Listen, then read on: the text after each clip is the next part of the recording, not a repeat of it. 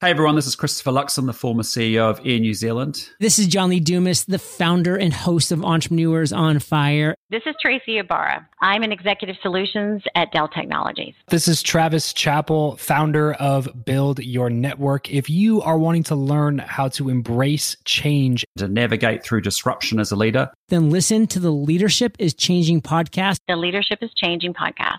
The Leadership is Changing podcast with my good friend, my very good friend, Dennis Giannoutsos. Welcome to Leadership is Changing.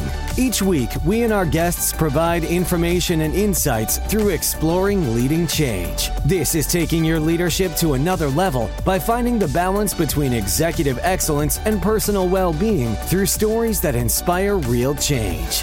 It's time to adapt in our fast moving world when leadership is changing with your host, Dennis Giannoutsos.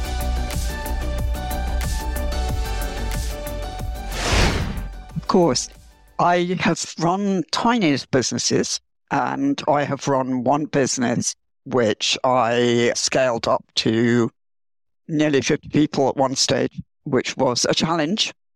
And I got lots wrong because I was a very ignorant business person because uh, I hadn't really had any training and it was a kitchen table start. So you, you do it on the fly. Yeah. And I started in, in a funny way. My leadership style was probably better when I started than when I finished. I think, you know, that's the pressure. And the more you get the feel of the fact that you don't know anything, makes you a worse leader for, before you've even brought any other factors into it. Mm. But yeah, I did that for about 20 odd years. And then I sort of really burnt out in the end and I lost my way anyway because I'd been providing for children with that. And so I thought, oh no, me time. I will do what I've always wanted to do since I was a child, which is write. But I still love entrepreneurship. So I wrote about entrepreneurs. And hence this fascination, among other things, of, that I have of watching the whole business and leadership in particular evolve over the years, which is it's changed so drastically, as you know. Yeah, yeah, absolutely. And your book that you've written is called Scale for Success. Tell us a little bit about that. Well, Scale for Success, I wrote because I wanted to dig back into why I got stuck or, you know, did over a long period of time. And I also uh, watched a lot of entrepreneurs get stuck at that particular sort of phase when you're on the way to scaling, you know, maybe a few million turnover, but you can't quite get the whole hog.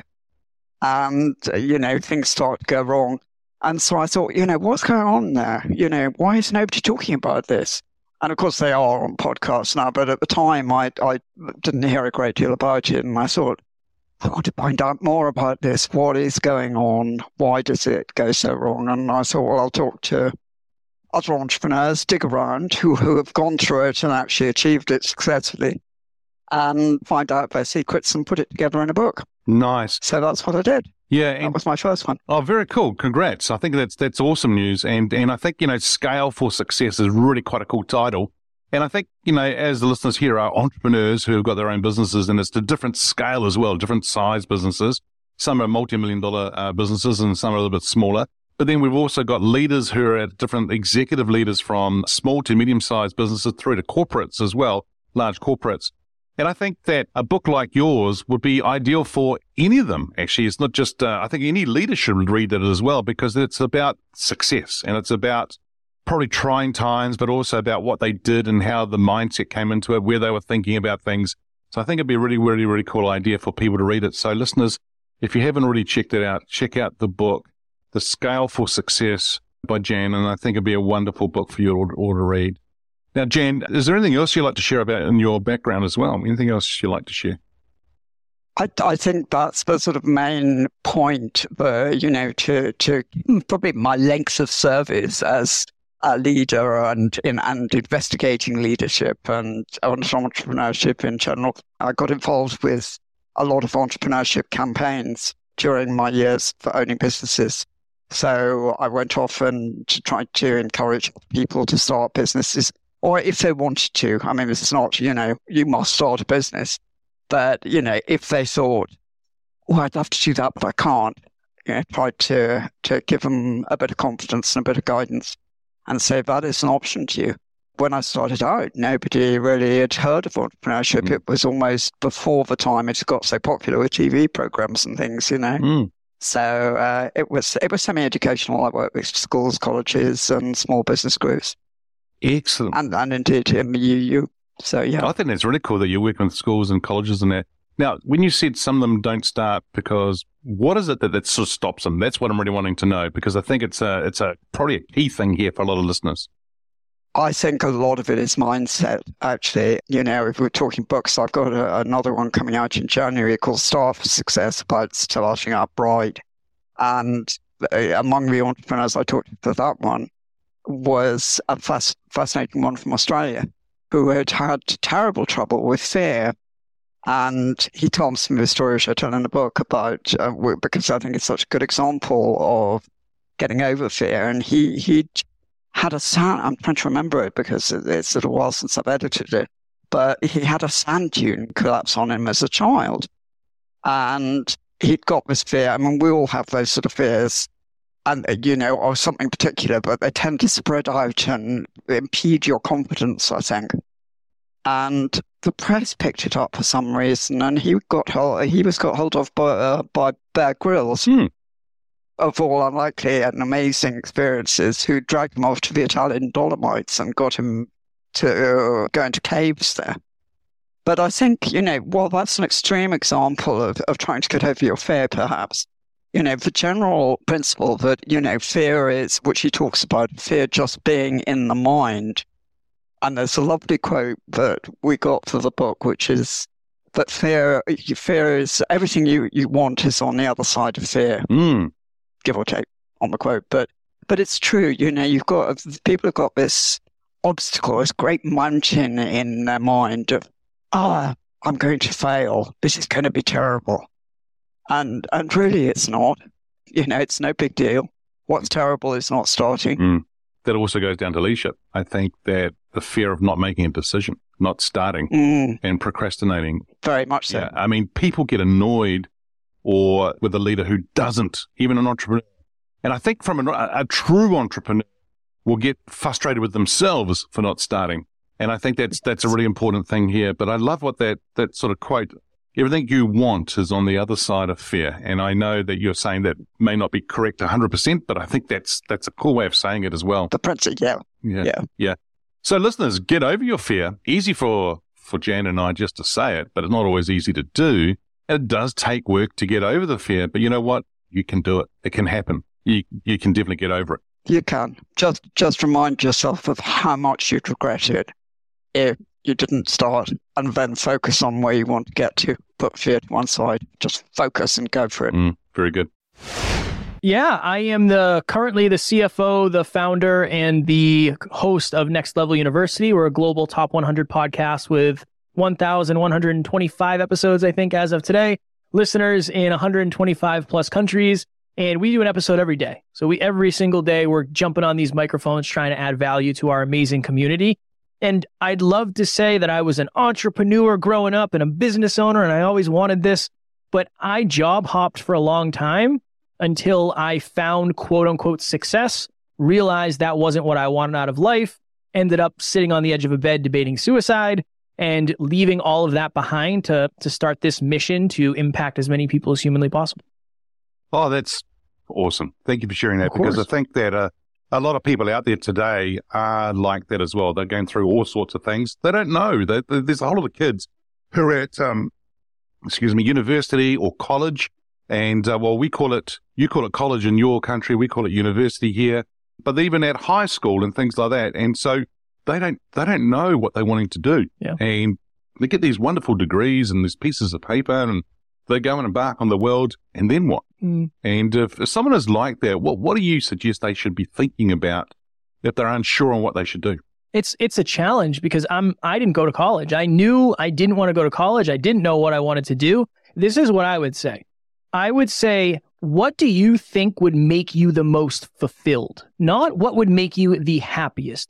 What are you when you do it, you enjoy the process so much, even if you were doing it for free. Because I believe when you start something, many people start something for profit and they're not even passionate about it. And they're counting down the days until they can finish that job or that career or retire. When if you said, okay, what am I unreasonably passionate about that I'm willing to try and I'm willing to stay in the pool until I learn how to swim, AKA, I'm willing to do it until I figure out how to make money. I think that is a recipe for a more fulfilling, a more aligned, and a more impactful life. Yeah, very good. Now, when you said about the fulfilling stuff, that if I think about what you've done already in the podcasting world and in your your business as well, it's it's awesome. And that I think, and knowing from what I am, where I am now, nowhere near where you are. But the thing here is this: is that what you and I understand from a podcasting world, but it's also relevant for an entrepreneur, relevant for a leader, even if it's in a small to large corporate, is commitment mm-hmm. and consistency. Those two key words. Yeah.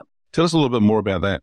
Yeah, consistency. This is always the example I use. If you tried to get me to do the splits right now, any gymnastic moves, I would be in some trouble. I am not there. But if I said, you know what, I'm going to make a commitment today that I'm going to practice the splits for five minutes every single day for the next 365 days, I am willing to bet the bank that within a year, I'd be able to do it. But if I went down to six days a week, it might happen. It might take longer. Five days a week, same thing. If I only did it once a week, I probably wouldn't see any change. And that's the importance of consistency from many different perspectives. One, you can ignite the power of the compound effect. Two, you're going to learn so much about what you're doing. Three, the more reps you do, so the more performances of something you do, the more you can run the mastery formula of, okay, let me prep for this. Let me show up and do it. Let me reflect and figure out what worked and what didn't honestly, you can't really win without consistency. You can't win without consistency. And understand this commitment is so important because in the beginning of every journey, the results are very, very minimal. Very minimal. Sometimes you're getting the opposite of results, you're getting negative results. But if you stay committed to something long enough and you have the staying power, you have a much, much higher likelihood of succeeding. I can't promise you'll be successful, but I can promise you, if you quit, you won't be. Mm-hmm. And I think that's where we see in the podcast world and anything else in life that people do quit. And, and I think they quit too early. Mm-hmm. Um, in other words, because as you said, they do it for a little while, or the way I say it sometimes is they poke it with a stick and then, ta da, am I successful yet? No. And then they go, oh, well, it didn't work for me. And I think it's just too early to quit. It's, I don't think people fail. I think people quit. I really, mm. and again, in the beginning, if you said that to me, I would say, well, isn't that kind of the same thing? Now I have the understanding that after a hundred episodes, if we quit because we weren't successful yet, we would have said, well, we tried this podcast thing. After 100 episodes, nothing happened. Same after 200, same after 300. But now we're getting more listens in a day than we got in the first year. But that never would have happened if we stopped after year one. So, yeah, the commitment aspect is so important. Yeah, I've got to tell you a funny story. Well, I think it's funny. I used to do competitive ballroom dancing many years ago when I met Mary, my wife. And we're at a social event one day, and it's going to along the stories of you doing the splits, right, and, and taking time. Mm. Well, I was acting the goat at the social event, and I slipped, and I ended up doing the splits, and all there was this thud, and I came off. And you know how you said it takes a while for you to do that, but you have to build up onto yeah. it, right? Build up on it. For me, it was just like within seconds. I here I was, and I did the splits, I had to take nine months off mm. because I wasn't prepared. And I think big thing here for a lot of people is that at the time it was funny and it, and it, but it hurt and uh, and so forth. But I think preparation is another thing that people need to think about. What's your thoughts on that? That's that's one of the reasons why the consistency is so important because what goes into the performance is the preparation. So not only have you done, say you've done 500 coaching calls, you haven't just done 500 coaching calls. You've done 500 preparations for coaching calls, as well as 500 follow ups from coaching calls. And every single one of those things makes you a little bit better. So, preparation, especially in, in my industry, what we do is so important because if you don't take preparation seriously, it's very hard to take the performance seriously. And it's very hard to get good results. So much of what you do is before and after the actual performance. Mm, I love it. I love that. Yeah, that's awesome. Now, Kevin, how did you get into to leadership? Much by accident. We started a podcast. The podcast grew through us really leaning into our growth and our self improvement, our personal development. And we said, all right, we're at the point now where we we need a team. we're running out of time. We don't, we can't do everything ourselves now. So we started bringing on people from the community who wanted to work on the mission. And it was one of those, okay, this is going to be a trial by fire, I guess. We're going to learn how to lead effectively. So I started real leadership when we started building a team. I had a little bit of background. I was I was the captain of my baseball team. That counts a little bit.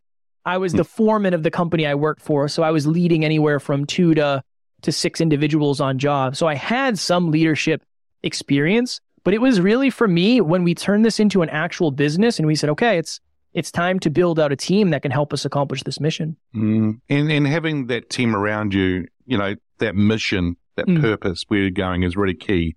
Yeah, and have you learnt a lot from being that leader and having to bring on the team to help with the mission? Yeah, I think it's not what I expected, but it's it's one of those weird things where I've always just tried to lead the way I'd like to be led, and I didn't realize that what we were doing was super weird compared to what's happening in a lot of different companies and organizations.